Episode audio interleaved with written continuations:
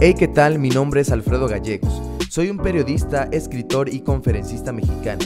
También soy host de este podcast Ecos. En este programa exploramos los distintos puntos de ver y vivir la vida de periodistas, comunicadores, influencers y personas ligadas al ámbito de la comunicación. Mark Twain decía que los dos días más importantes en nuestras vidas es el día que nacemos y el día en que descubrimos por qué lo hacemos.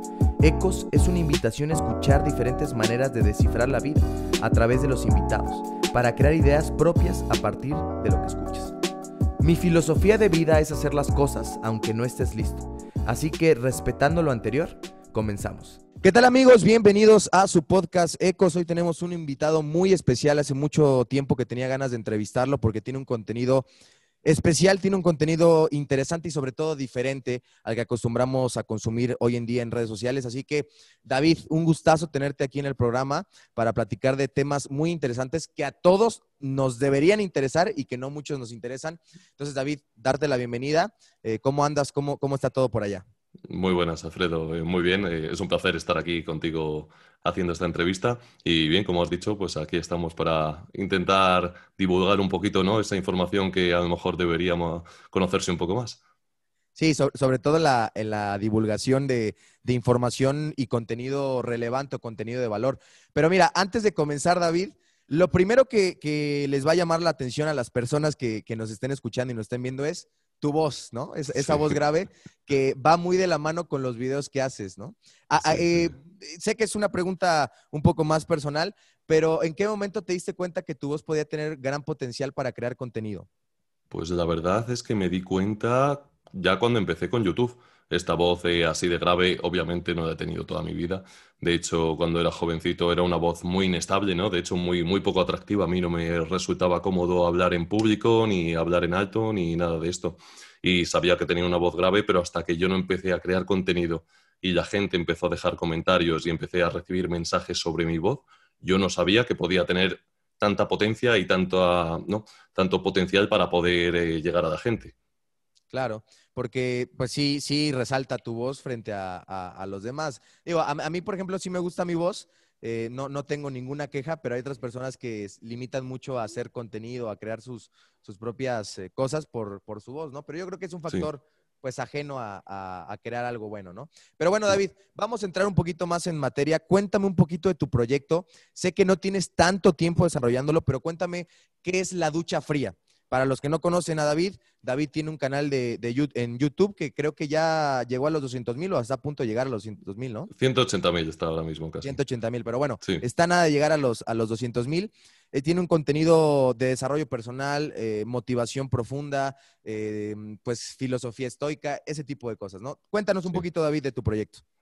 Pues todo esto surge cuando yo empecé a leer sobre budismo durante eh, pues eh, alrededor de los 23, 24 años, ¿no? Empecé ahí un proceso, ¿no? De descubrimiento de estas ideas de desarrollo personal, ¿no? Y espiritualidad y un poquito todos estos, estos conocimientos, ¿no? Que te abren un poco un nuevo mundo, ¿no? Que, hasta entonces uno, uno no conoce. Eh, ahí me empiezo a interesar muchísimo por este, por este contenido, por esta información, empiezo a leer y, bueno, poco a poco voy aplicando, ¿no? Todas estas ideas a mi vida, voy viendo que hay muy buenos resultados, ¿no? En los que pues, eh, yo me veo una persona más segura, ¿no? Eh, no paro de aprender cosas, eh, no paro de leer. Y, veo esta carencia de, de, contenido, ¿no? Un poco atractivo que estábamos comentando antes dentro de las redes sociales que divulguen este tipo de ideas, ¿no? Entonces digo, ¿y por qué no intento hacerlo yo? Entonces ahí es cuando agarro una cámara, eh, me pongo a intentar grabar, al principio con unos resultados bastante malos. Eh, el primer vídeo que tengo en mi canal eh, realmente es el cuarto o el quinto vídeo que, que yo monté. Y, de ahí nace de intentar divulgar todos estos conocimientos ¿no? y estas experiencias que yo voy adquiriendo e intentar hacerlo de una forma que sea sobre todo visualmente atractiva, que cuando la persona lo vea eh, no sienta que le están dando un discurso, ¿no? sino que sea un poco más una, experiencia que aporte una enseñanza. Y de ahí es de donde surge todo, todo el, proyecto de la ducha fría. Claro, vamos a, platicar un poquito más adelante de, de la forma y el fondo de, las cosas que, hacemos a, diario, ¿no? De darle un balance adecuado, pero quiero que me platiques un poquito más de cómo llegó a tu vida eh, la, filosofía del, budismo, cómo, llegó a ti esa información y platica un poquito de esa, de esa filosofía, ¿no? Platica un poquito de eso. Sí, pues eh, ¿Cómo llegó a mí? La verdad es que no sabría decirte muy bien. Sé que fue al terminar los estudios, ¿no? Al terminar, eh, yo estudié Administración y Dirección de Empresas y Marketing, eh, un doble grado, y al terminar los estudios, pues ya empecé con toda esta rutina laboral, ¿no? Que al final eh, nos acaba consumiendo un poco, ¿no? Te quita un poco de ilusión en la vida, ¿no? Cuando estás estudiando, lo haces para algo, pero cuando empiezas a trabajar, te ves muy encerrado ya de repente en una rutina de despertarte a la misma hora, trabajar, volver a casa y tener algún hobby, si tienes algún hobby tienes suerte, o de, o de malgastar el tiempo. Y ahí es cuando ya empecé a, notar que algo chirriaba un poco y empecé a buscar eh, pues un poco de información ¿no? de, de qué puedo hacer yo con mi vida más allá de esto. Y dije, voy a probar el budismo. O sea, no, no sabía nada sobre budismo, empecé a, leer y bueno, me leí un libro que, que me, abrió, me, abrió, los ojos completamente. A raíz de eso eh, me hice un viaje por Myanmar durante un mes, yo solo, para intentar eh, pues conocer más sobre esta filosofía, ¿no? Un poco romper la famosa zona de confort esta, ¿no? E irme yo solo y hacer estos viajes y, y, nada, y la verdad que volví con una visión distinta de ese viaje y a raíz de eso eh, yo empecé a, a, a, experimentar, a aprender y a intentar exprimir el tiempo al máximo y poco a poco pues eh, me fui convirtiendo en la persona que, que está aquí hoy, ahora, vamos. ¿Qué es lo que más te llama la atención y te, y te agrada de la, del, del, budismo? Y después de ese viaje, ¿qué, ¿qué son las enseñanzas que, que, más te dejaron? Es, eh, porque obviamente, normalmente cuando, cuando decimos de viajar, mencionamos los típicos destinos, ¿no? Acá en México, pues está Cancún o, eh, o Estados Unidos y viajar a Europa, ¿no? Sí. Pero Myanmar es un país que no suena tan atractivo para, para viajar. ¿Cómo, ¿Cómo tomaste esa decisión? Y cuéntame los aprendizajes que te dejó este, este viaje y el budismo.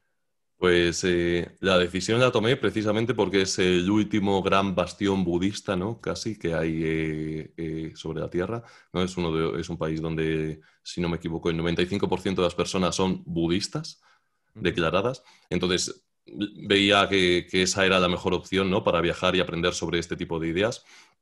Y luego, pues en la filosofía budista, al igual que por lo general las filosofías orientales, ¿no? Eh, rompen un poco con estas ideas que tenemos nosotros que son muy basadas en la lógica, ¿no? Muy productivas, ¿no? Es como que el desarrollo y la producción, ¿no? La productividad van de la mano siempre, mientras que las ideas orientales te, te, animan a echar el freno, ¿no? A recapacitar, a ser consciente de todo lo que te rodea, a respirar, a, hacer las cosas una a una, a concentrarte y hacer bien aquello que hagas, ¿no? A no dejarte llevar por, tus impulsos, a controlar eh, eh, todos estos estímulos que recibimos del exterior, que muchas veces son muy frenéticos, ¿no? A controlarlos y, poder tener una mente más calmada, más serena. Y esas son las grandes enseñanzas que yo, que yo me llevé, sobre todo, aprender a calmarme, a saber que cada cosa tiene su momento, a que no hay que tener prisa por, por los resultados, ¿no? Que últimamente es como que tenemos prisa por absolutamente todo, ¿no? Entonces, eh, estas son las ideas principales que te puede meter tanto el budismo como, como el taoísmo u otras filosofías orientales, ¿no? Sobre todo esa contraposición al ritmo frenético que tenemos en, nuestro tipo de sociedades y aprender a, llevar un ritmo un poco más calmado. Y, es que hablaste que terminas la, la carrera entras al mundo laboral y cuando entramos al mundo laboral, digo, yo apenas estoy a punto de graduarme, pero ya trabajo por, por, mi propia cuenta independientemente, pero entramos como en un bucle muy repetitivo y, y, se repite durante 40 años hasta que te retiras y después, ¿qué queda? ¿No? O sea, es esta, esta parte de que hacemos lo mismo y parece que nos conformamos con nuestro estilo de vida de me levanto, trabajo, eh, y luego tengo vacaciones y trato de vivir tranquilamente, pero la realidad es que no vivimos tranquilamente. Siempre estamos pensando en tener más y no obtenemos más. Siempre estamos pensando en que la otra persona tiene más y nosotros no tenemos menos. pero es ahí yo creo que en donde radica el problema y es que, David, la, la, siguiente pregunta o el siguiente cuestionamiento que quiero plantear es que cuando entramos a las redes sociales, entramos a Instagram y todos son perfectos, todos son modelos, todo es espectacular, ¿no? Éxitos, logros. Entramos a Facebook y lo mismo. O sea, todo se basa en métricas de likes, de compartidos y creo que eso nos está terminando por afectar muchísimo, ¿no? ¿Qué opinas de eso? Desde, luego, hombre, pues como todo, eh, hay una cara buena y hay una cara mala, ¿no? Las redes sociales y todo el sistema pues tienen sus caras buenas, ¿no? que son pues eh, que si tú trabajas ocho horas al día puedes tener una vida tranquila, ¿no? No te van a faltar alimentos, no te va a faltar techo, eh, vas a poder dedicar tu tiempo libre a otras cosas. Las redes sociales tienen una cara buena, ¿no? Que es que tú puedes conectar con personas como estamos haciendo tú y yo ahora mismo, intercambiar ¿no? información con personas que están al otro lado del mundo, pero los seres humanos somos expertos en las cosas buenas, darles la vuelta y aprender a, coger también todo el malo, ¿no? Y lo hacemos obviamente de forma inconsciente. Con esto que comentabas, pues es muy fácil meterse en el ritmo laboral, más que nada porque lo que el sistema te vende es que tú con trabajar tus ocho horas al día ya es suficiente. Pero no, no lo es. ¿Sabes? Una persona tiene ambiciones, quiere más, quiere aprender, quiere desarrollarse, ¿no? Entonces, eh, esa es la otra cara que tenemos que aprender a ver. Con las redes sociales pasa exactamente lo mismo. Eh, puedes utilizarlas de una buena forma, pero también va a estar eh, la, cara fea, ¿no? Que es toda esta comparación que hacemos muchas veces inconscientemente, porque al final lo que vende es lo bonito, lo que vende es lo atractivo, lo que vende son los resultados, no es el esfuerzo. Tú cuando ves a un modelo o a, una actriz o cualquier cosa en Instagram, o en Facebook, tú estás viendo el resultado de mucho esfuerzo que ha habido detrás pero ese esfuerzo tú no lo vas a ver. Entonces, claro, a, ti lo que te da envidia es el resultado. Si te dijeran que ese tío o esa tía ha estado eh, durante cuatro años metido en el gimnasio, entrenando, eh, practicando sus movimientos, cuidando su alimentación, no ha podido salir, no ha podido beber. Una vez te ves todo eso, pues a lo mejor dejas de tener tanta envidia, ¿no? Y dices, oh, pues a mí ese precio no me merece, no me merece tanto la pena.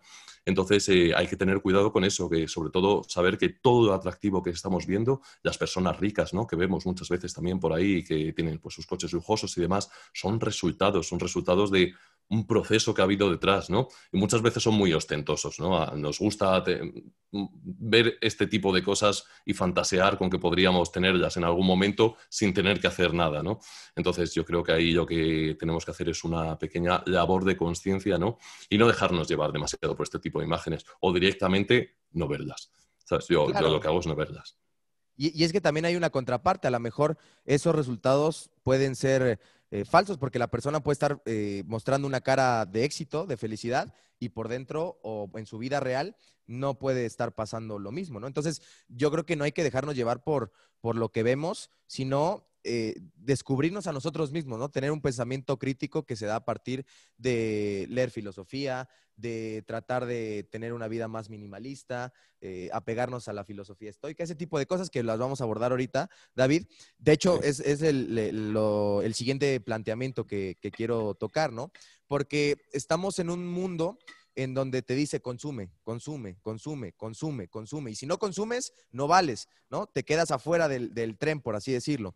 Entonces, creo que hay algunas prácticas que nos ayudan mucho a dejar de estar alienados a un consumismo masivo, tanto de medios, tanto de redes sociales, tanto de, de cosas, de productos, que es el minimalismo y el estoicismo. Estas dos prácticas, a ti en lo personal, ¿qué te han ayudado? Sé que tienes videos sobre esto, pero bueno, yo te platico, David, hace como dos años vi un video de un influencer que decía que él tenía solamente en su, en su ropero, en su guardarropa, eh, playeras eh, negras y playeras blancas y tenía cuatro jeans y dos, y dos este, pares de, zapatos, ¿no? Unos tenis y unos zapatos. Entonces, desde ese momento yo sí me di cuenta que al menos es una práctica minimalista, yo sé que hay muchas más, pero dije, a ver, creo que sí tiene razón, ¿no? O sea, ya dejas de pensar en qué te vas a poner en el día y dices, tengo nada más estas opciones y se acabó. Entonces, em, es simplemente un ejemplo mío. Quiero que, me platiques un poquito más de, cuáles prácticas tú has hecho del minimalismo y estoicismo. Bueno, eh, yo creo que son dos muy distintas, ¿no? El estoicismo es más una filosofía que engloba muchos aspectos de la vida, ¿no? Y sobre todo lo que intenta transmitir el estoicismo, yo creo que es, o por lo menos con la idea más potente que me quedo yo, que realmente hay muchas, ¿no? Es con esto de centrarte en aquello que puedes controlar, ¿no? Y olvidarte de aquello que no puedes controlar, ¿no? O sea, ser consciente de, de las cosas sobre las que tú tienes cierto dominio, ¿no? Y centrarte en ellas y no, no dejar que otras cosas que, sobre las que tú no tienes ningún tipo de control te afecten, ¿no? Entonces, esto es más una una filosofía de vida, ¿no? Yo creo que, que, puede dar muy buenos resultados. Pero bueno, centrándonos más en el minimalismo, yo no me considero una persona minimalista, aunque sí que es verdad que aplico ciertas ideas, ¿no? Luego hay un montón de, gente en las redes sociales que son minimalistas de verdad, o sea, que tienen una cuchara, un tenedor, un cuchillo y, con eso se apañan su vida, ¿no? Yo, yo realmente no soy, no soy tan minimalista, ¿no? Me gusta tener pues mi colección de libros, mi, equipo eh, de cámara y demás y bueno, en el ropero, por ejemplo, sí que soy un poco así. O sea, yo tengo una camiseta gris, unas 15 camisetas negras, bueno, no, no tantas, y, ya está.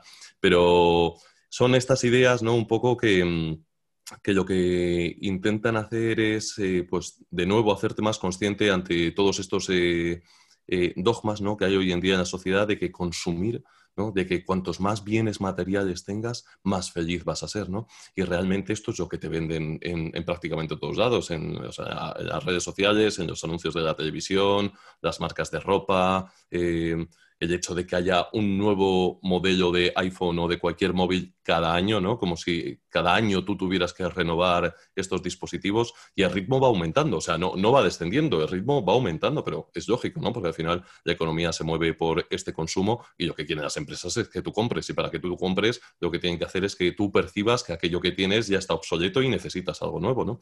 Entonces, eh, aquí es donde entran estas ideas que, son tremendamente útiles y que al final eh, lo que otorgan es una libertad financiera mucho mayor a la persona, ¿no? porque es consciente de sus decisiones de compra ¿no? y se da cuenta de que eso no es una necesidad, es un deseo y es un deseo que no es mío, que muchas veces nos han impuesto ¿no? Eh, desde, desde fuera y yo creo que cualquiera que aplique este tipo de cosas se va a ver beneficiado eh, financieramente, en primer lugar, porque va a gastar mucho menos dinero, y psicológicamente, en segundo lugar, porque va a dejar de pensar que la felicidad o la alegría es algo que se compra.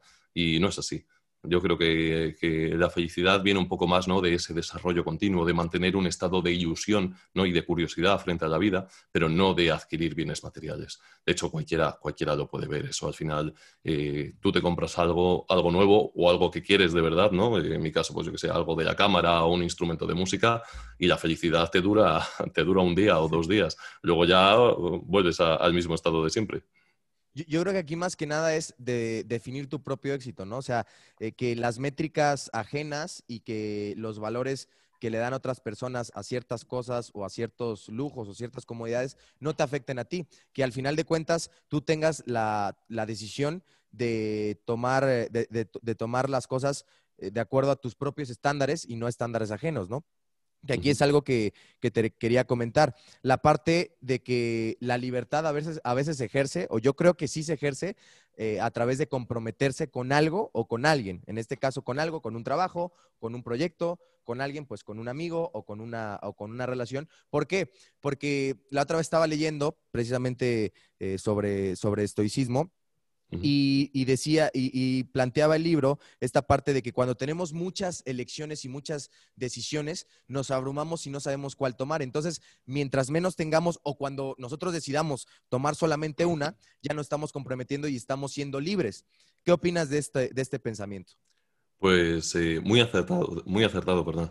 De hecho, estuve leyendo hace poco el último libro de Jordan Peterson, que es un, autor que me encanta, y una de las reglas que decía era, elige una cosa que se te dé bien y dedícate a ella con toda tu pasión. Y es verdad, ¿no? Que al final eh, tenemos tantas opciones laborales, eh, tantas posibilidades en cualquier cosa, ¿no? O sea, ya sea desde alimentación hasta opciones de compra, ¿no? Incluso con el mundo de las relaciones de pareja eh, eh, con nuestra edad y compromiso parece algo eh, que asusta, ¿no? O sea, a la gente, a la gente le asusta comprometerse con, una sola persona, ¿no?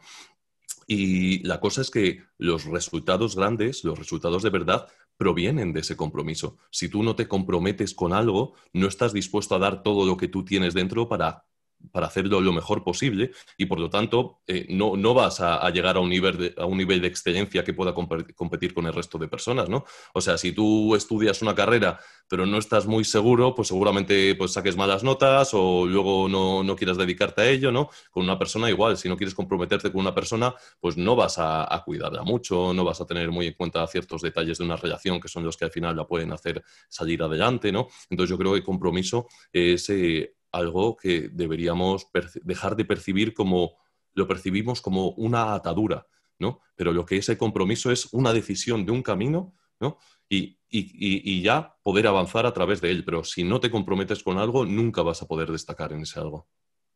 Claro, yo, también estoy totalmente de acuerdo, porque siempre vas a estar divagando y siempre vas a tener dos opciones o tres opciones y nunca vas a poder enfocarte en una al, al 100%, ¿no?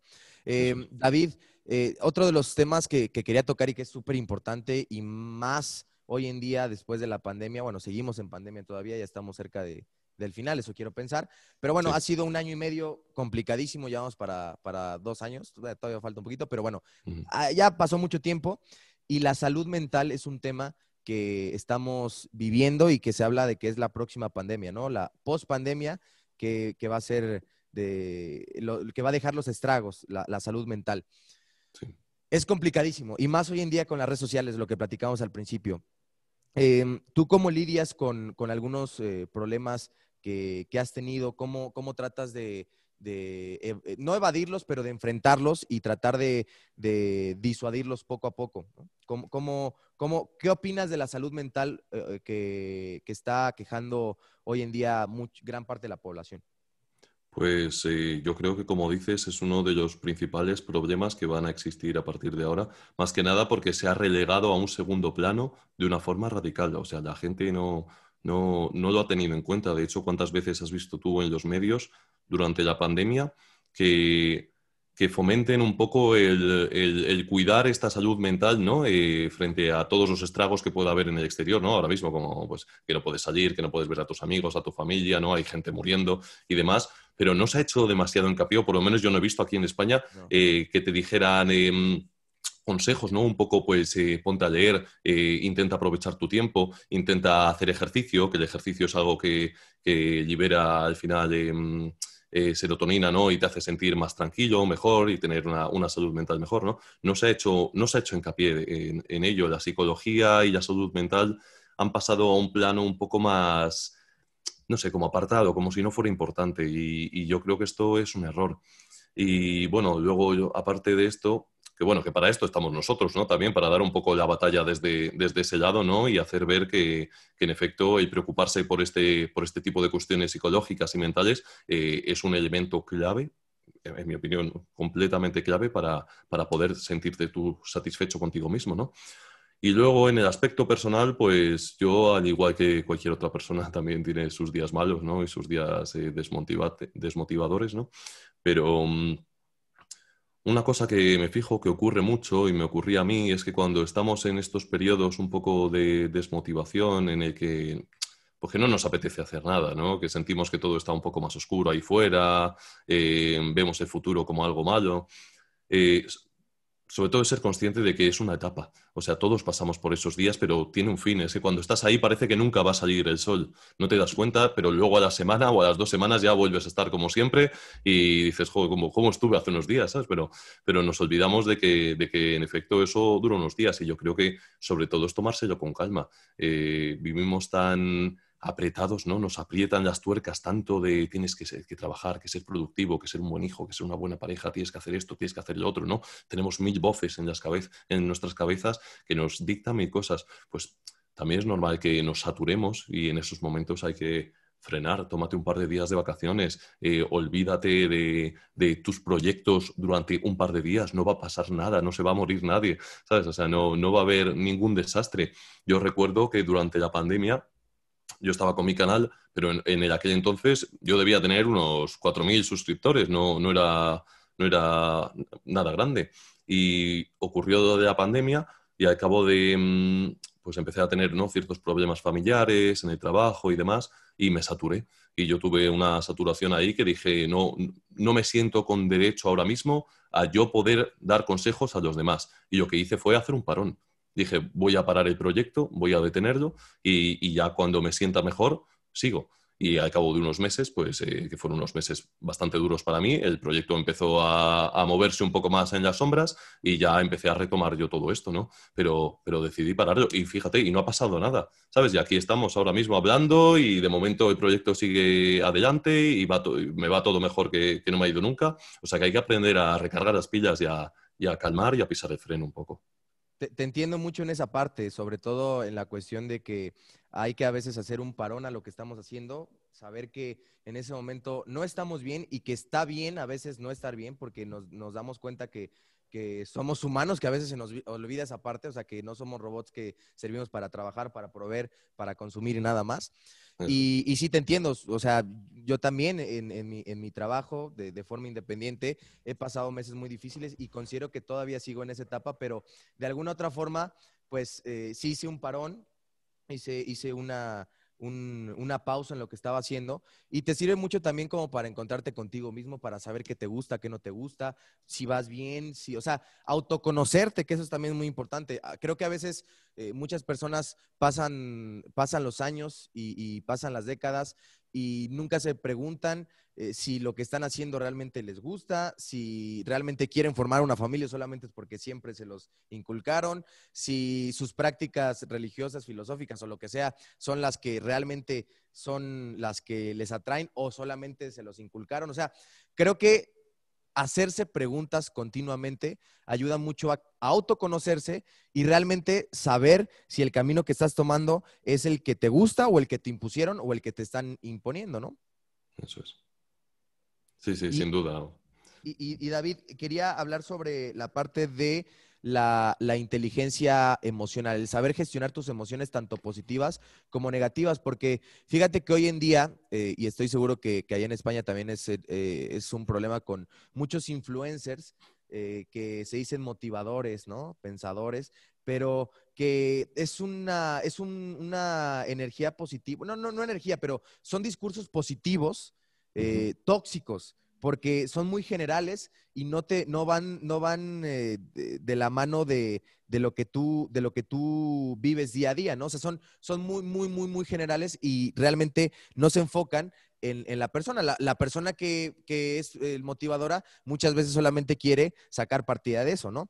Y, no se enfoca en un contenido de valor, un contenido profundo. ¿Qué piensas de, estos, de, estas personas que, que se dedican a esto y cómo afecta a otras personas que consumen ese tipo de contenido? Pues aquí hay, hay muchos factores que intervienen. Por un lado, yo no acusaría demasiado a ese contenido de ser eh, extremadamente nocivo, ¿no? Es como, como pues quien consume una droga y echa la culpa a la droga de ser nociva, ¿no? Al final, eh, la persona que lo consume y que decide consumirlo constantemente y fiarse de, de, ese contenido, ¿no? También tiene cierta responsabilidad.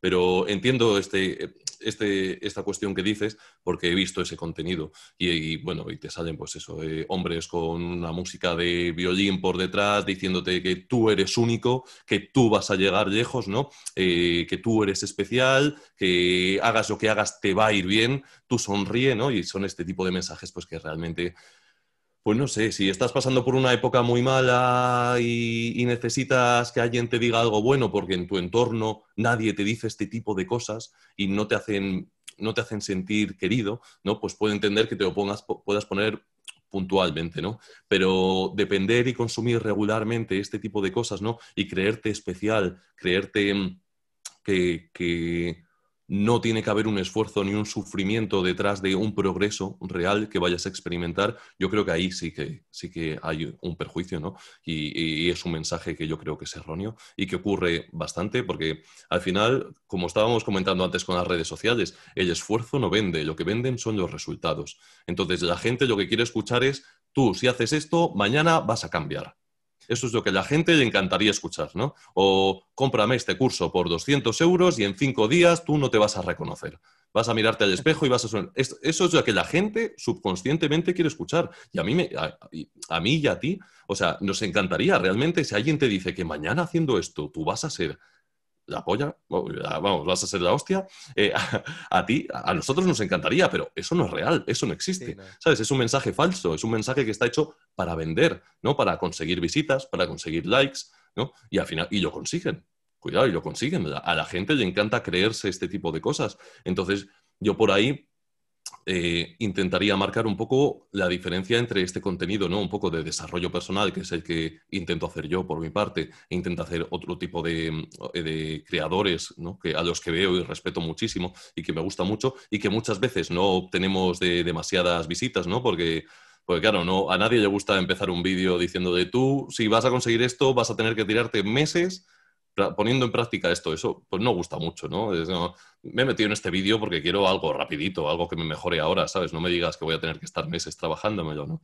Pero, pero es el mensaje real, o sea, y, quien, y es una prueba, ¿no? Quien está dispuesto a consumir este tipo de contenido y está dispuesto a poner en práctica este tipo de cosas, son los que de verdad en el futuro van a ver cambios reales y son los que de verdad van a poder sentirse satisfechos con, con ellos mismos, no los que buscaban una fórmula mágica que al final no funciona yo creo que no se necesitan cambios superficiales, se necesitan cambios estructurales y los cambios estructurales conllevan muchísimo tiempo, eh, muchísimo trabajo, paciencia y es eh, ahora sí que una, una gráfica en la cual a veces va a estar abajo, a veces arriba, pero si vemos continuamente siempre va a estar una, una, progresión, ¿no? Eh, yo creo que sí has visto esa imagen, ¿no? sí, sí, sí. Se ve como sí, que el progreso no es así, que es sí, sí, como escalones y con subidas y bajadas, pero que la tendencia es ascendente. Exactamente, ¿no? Entonces, creo que, creo que eso es algo importantísimo y es algo que, que muchos seguimos eh, eh, soñando sin, sin un fundamento porque al final de cuentas no todos vamos a poder conseguir lo que soñamos, eso es una realidad,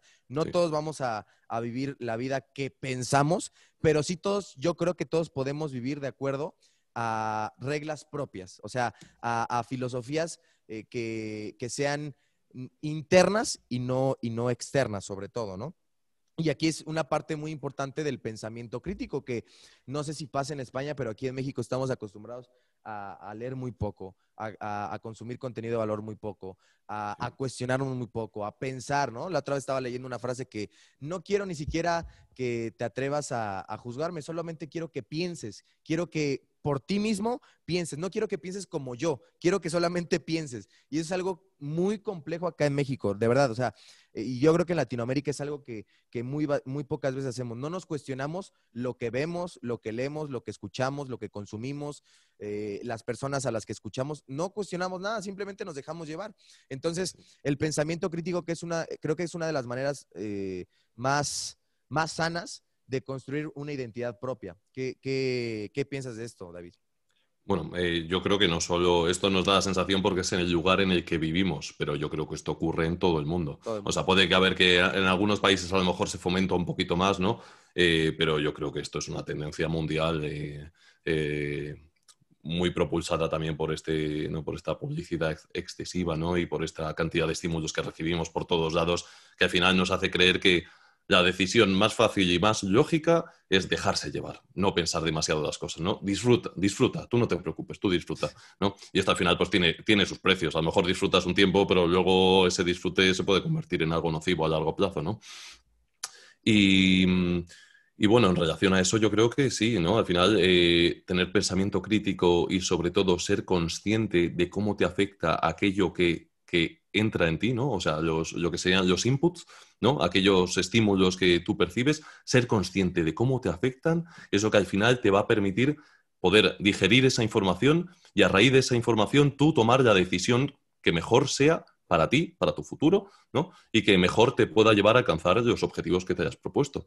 Pero si no te preocupas por ser consciente de cómo te afectan las cosas, eh, pues al final pues, es como pensar que comerte, yo qué sé, una hamburguesa del McDonald's pues no tiene repercusión sobre ti, ¿no? O que si te tiras viendo la prensa rosa eh, durante toda la vida, viendo la vida de los demás que no tiene absolutamente nada de valor, pues eso, pensar que eso es inocuo, ¿no? Pues eh, me parece un error, ¿no? Eh, como la pornografía, por ejemplo, que es el vídeo este que, tengo en mi canal y que la mayoría de personas, o sea, jamás habrían, ni yo, ¿eh? Habrían pensado que eso podría tener alguna, algún tipo de influencia sobre mí, ¿sabes? O sobre la propia persona. O sea, nadie se lo planteaba y de repente, pues resulta que sí, ¿sabes? Te pones a leer, te pones a investigar y resulta que sí afecta sobre ti, ¿no? Entonces, ¿Es complicado? Sí, claro que es complicado. Al final, las cosas que merecen la pena no son las cosas fáciles, prácticamente nunca.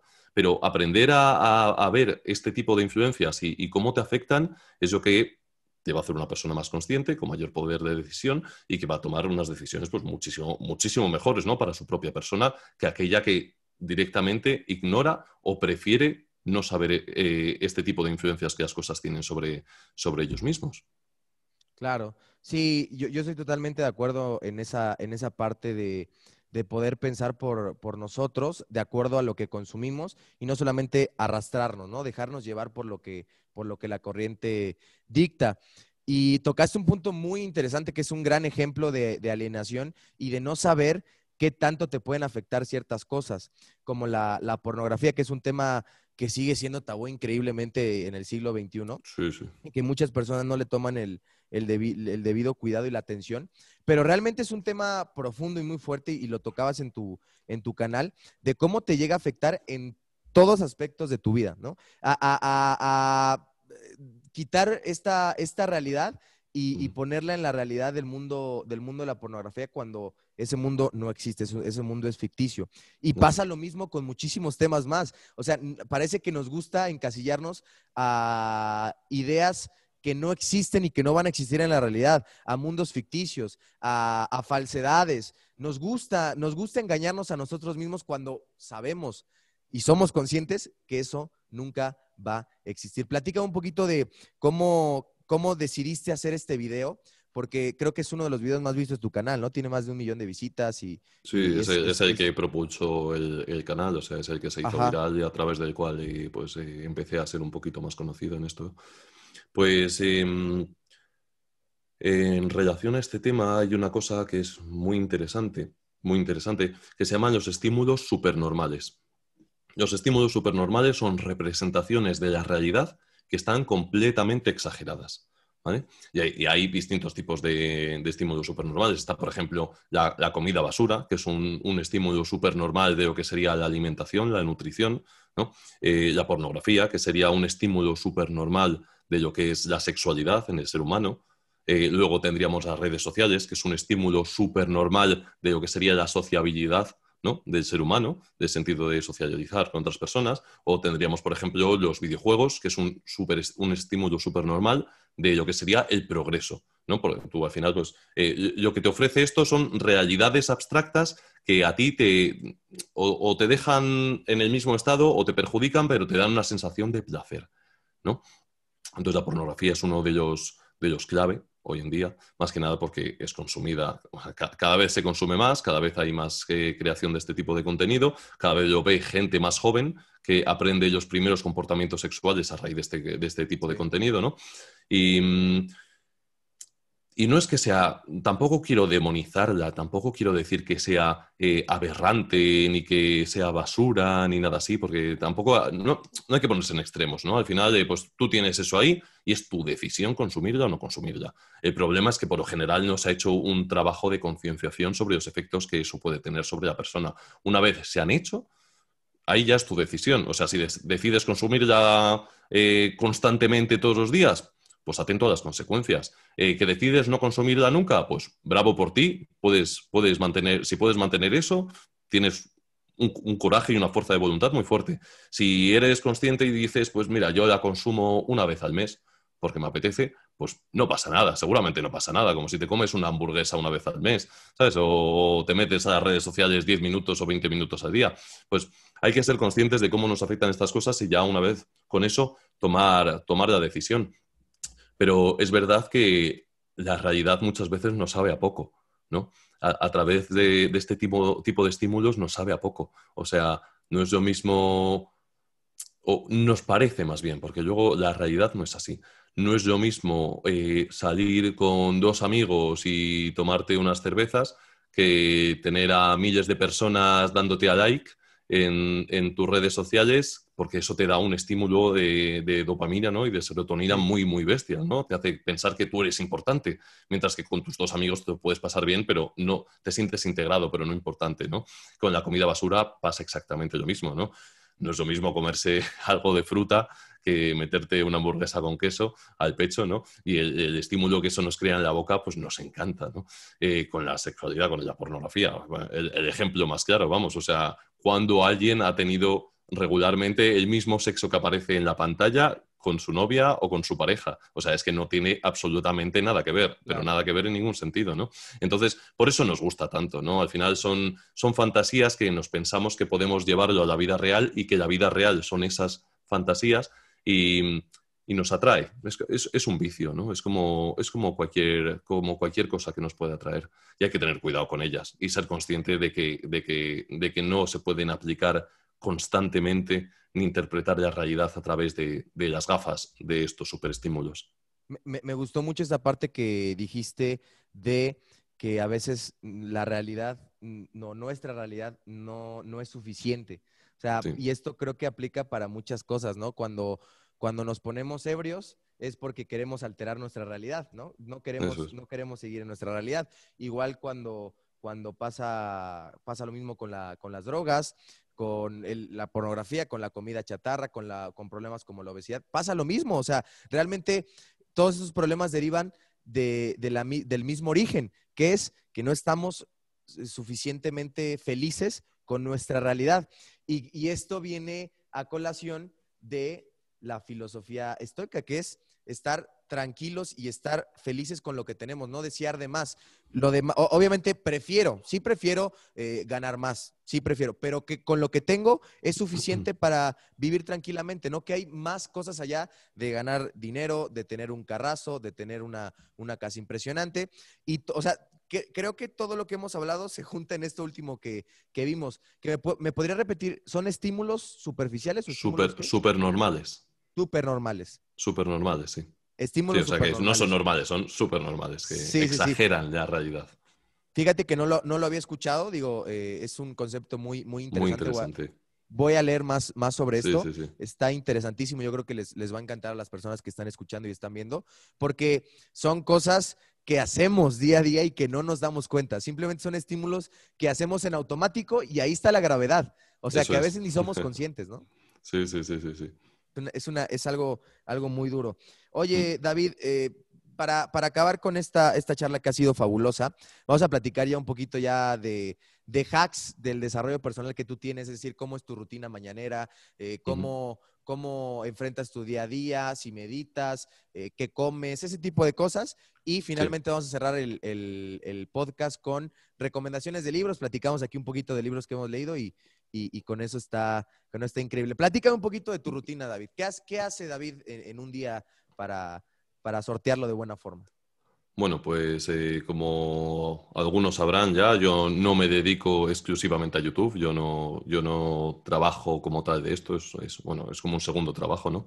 También soy autónomo, pero bueno, yo tengo mi trabajo de 9 a 5 como cualquier otra persona en una empresa de transportes y, estoy muy contento con mi trabajo además, o sea, me, gusta, me, me, encanta, de hecho, los lunes para mí no son un problema ni los viernes son una bendición, ¿no? Entonces, pues yo creo que eso incluso puede aportar un poquito más de valor, ¿no? Al, ver que mi rutina al final es como la de cualquier otra persona, solo que he intentado incorporar todos estos, estos hábitos que yo intento divulgar ¿no? a través de mis vídeos en mi, en mi vida normal. Eh, pues por decirte, yo he intentado ir eh, investigando y añadiendo todo lo que noto que a mí me hace bien e ir quitando todo lo que a mí me hace mal en mi día a día mi día a día muy sencillo. Yo madrugo muchísimo, me suelo despertar sobre las cinco y media, pues me siento más, cinco y media, seis de la mañana más o menos, es, es cuando me gusta, pues me siento más productivo, voy sin prisas y demás. No veo el móvil nunca por la mañana, intento evitar todo tipo de estímulos de pantalla, al menos durante la primera hora. Eh, me gusta darme un paseo con mi perro durante 10 minutos o 15 minutos eh, por el campo, que yo tengo la suerte aquí de, vivir cerca del campo, ¿no? Es algo que me, me relaja, ¿no? Y me pone como en un estado mental más tranquilo. Eh, me doy la famosa ducha fría todas las mañanas, ¿no? Eh, siempre, eso me despierta y me, no sé, me hace sentir bien. Ya lo he comentado en algún, en algún vídeo. Dime. ¿Cómo, nace esto de la ducha fría? Creo que sí lo comentaste y sí me acuerdo más o menos a qué iba. Y me gustó mucho un comentario de, de ahí de ese video en donde decía que la persona que comentó decía que a él le gustaba la ducha fría porque se sentía como si hubiera vivido en las épocas en donde no, obviamente no había regaderas ni nada y te tenían que bañar en el río con agua fría. y me encantó.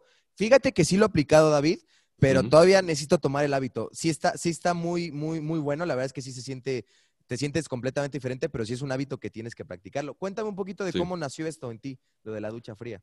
Eh, pues simplemente, simplemente es uno de estos hábitos que yo veía también que había ciertas personas que yo comentaban, ¿no? Y, bueno, y empecé a probarlo y, y, bueno, al principio, pues como a cualquier otra persona, lo que sentía era rechazo. ¿no? O sea, te metes debajo de agua fría y no es lo, no es lo que te apetece, ¿no? O sea, yo quiero el agua calentita, yo quiero estar a gusto, ¿no? Yo quiero, yo quiero dejarme llevar por lo que es más común, ¿no? Al final es, es eh, o sea, tiene mucha relación con todo lo que hemos comentado antes eh, a través de, o sea, a lo largo de todo el podcast. Em, pero dije, voy a, voy a esforzarme. al final yo, quise hacer como un reto y dije, voy a estar 30 días duchándome con agua fría por las mañanas. Y al cabo de, de dos, tres semanas, pues ya empieza a ser algo más, más normal, ya no te causa tanta resistencia y sobre todo que tiene, esto, eh, por lo menos en mí, y yo creo que prácticamente todo el mundo que yo, que lo, que lo practica, tiene unas influencias psicológicas muy grandes. El proponerte tú algo a primera hora de la mañana y conseguirlo. Es como empezar cada día ganando. ¿no? Es como proponerte un reto y cumplirlo. Y cumples con tu palabra, cumples con tu propósito y además es un propósito que no, que no se lo has contado a nadie.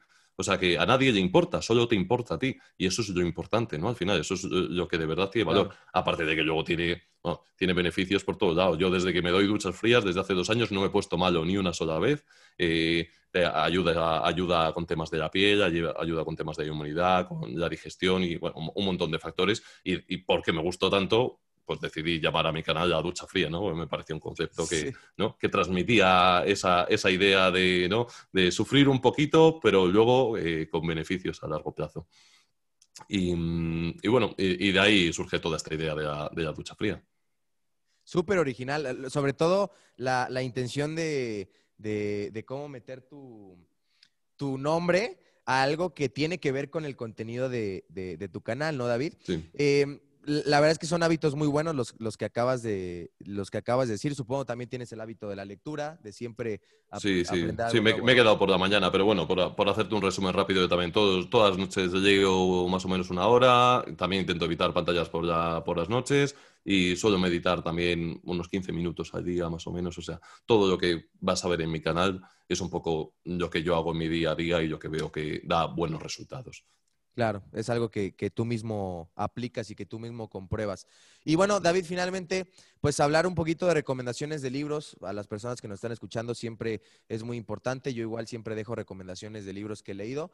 Eh, mi, mi, contenido a veces es muy, muy deportivo, pero fíjate que no me gusta encasillarme. Yo mm, soy periodista deportivo, pero no me gusta encasillarme. Me gusta hablar de todos los temas y, sé que son temas que a todas las personas les van a interesar.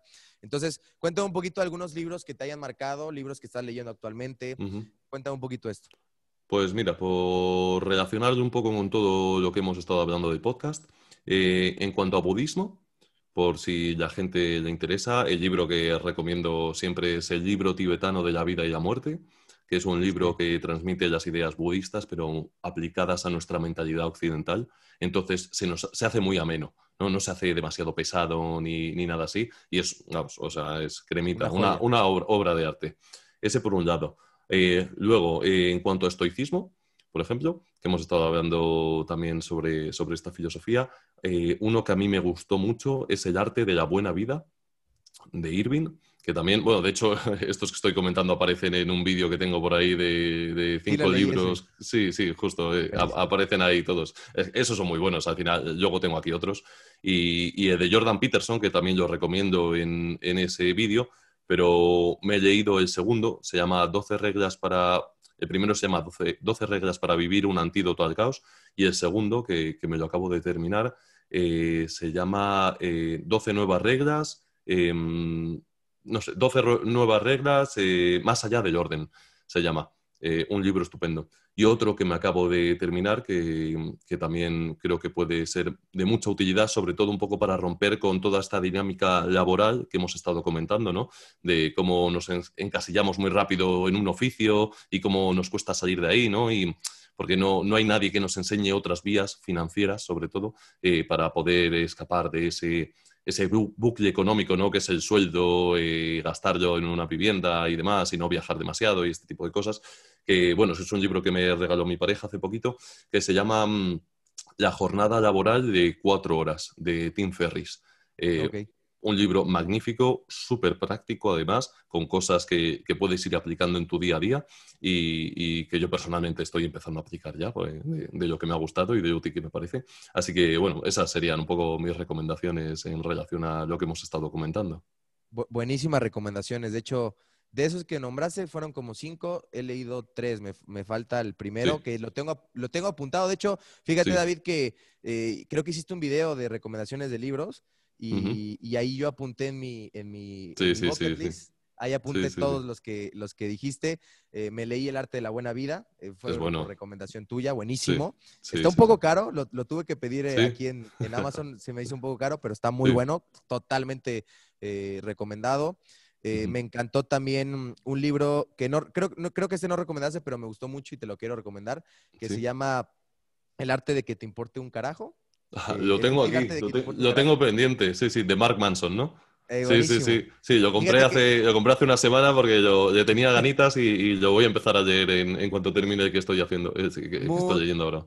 Muy ligero, muy, muy, muy bonito y sobre todo tiene, tiene parte de la filosofía estoica esta, este, este libro. Obviamente con ejemplos muy, muy buenos. Mark Manson es, es un escritor que te... A, mí yo le veo en YouTube y le escucho y me parece muy... Me parece que tiene este, además, es, es directo, tío. No, o sea, va, va, a la yugular, ¿sabes? O sea, no, no te va a decir nada bonito, te va a decir lo que necesitas. Y eso es algo que me gusta mucho. Claro. Oye, David, ya para ahora sí acabar, eh, ¿cómo, ¿cómo, te gustaría que sea la siguiente parte de tu, de tu proyecto? ¿Quieres a lo mejor escribir un libro? ¿Qué, ¿Cuáles son los planes de David con la ducha fría a, a corto, mediano y largo plazo? Pues em, de momento en YouTube y creando contenido de mi podcast y de mi Patreon y, demás, ahí voy a seguir siempre al, pie del cañón. O sea, es, un poco el catalizador, ¿no? Que me mantiene al día con, todo este tipo de hábitos y que a mí mejor me sienta.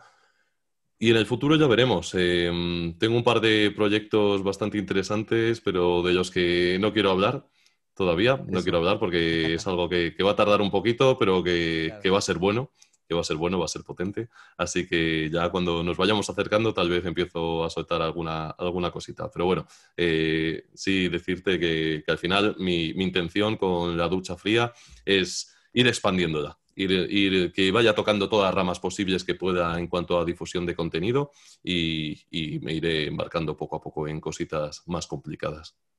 Buenísimo, David. La verdad es que soy muy fan de tu contenido y poder platicar hoy contigo eh, ha sido un honor y creo que ha sido una plática muy buena. Tocamos muchísimos puntos importantísimos y, de verdad, muchísimas gracias por aceptar y, te espero en alguna otra ocasión, ¿vale? A ti por la conversación, Alfredo. Ha sido un placer. Perfecto, amigos. Estos fueron los ecos de David Tesh. Eh, ¿Pronuncié bien tu apellido, David? Sí, perfectamente. Ok. La ducha fría en YouTube. Nos vemos la próxima semana con una historia más para platicar de cosas profundas sobre la vida, el deporte y muchísimas otras cosas más. Hasta la próxima.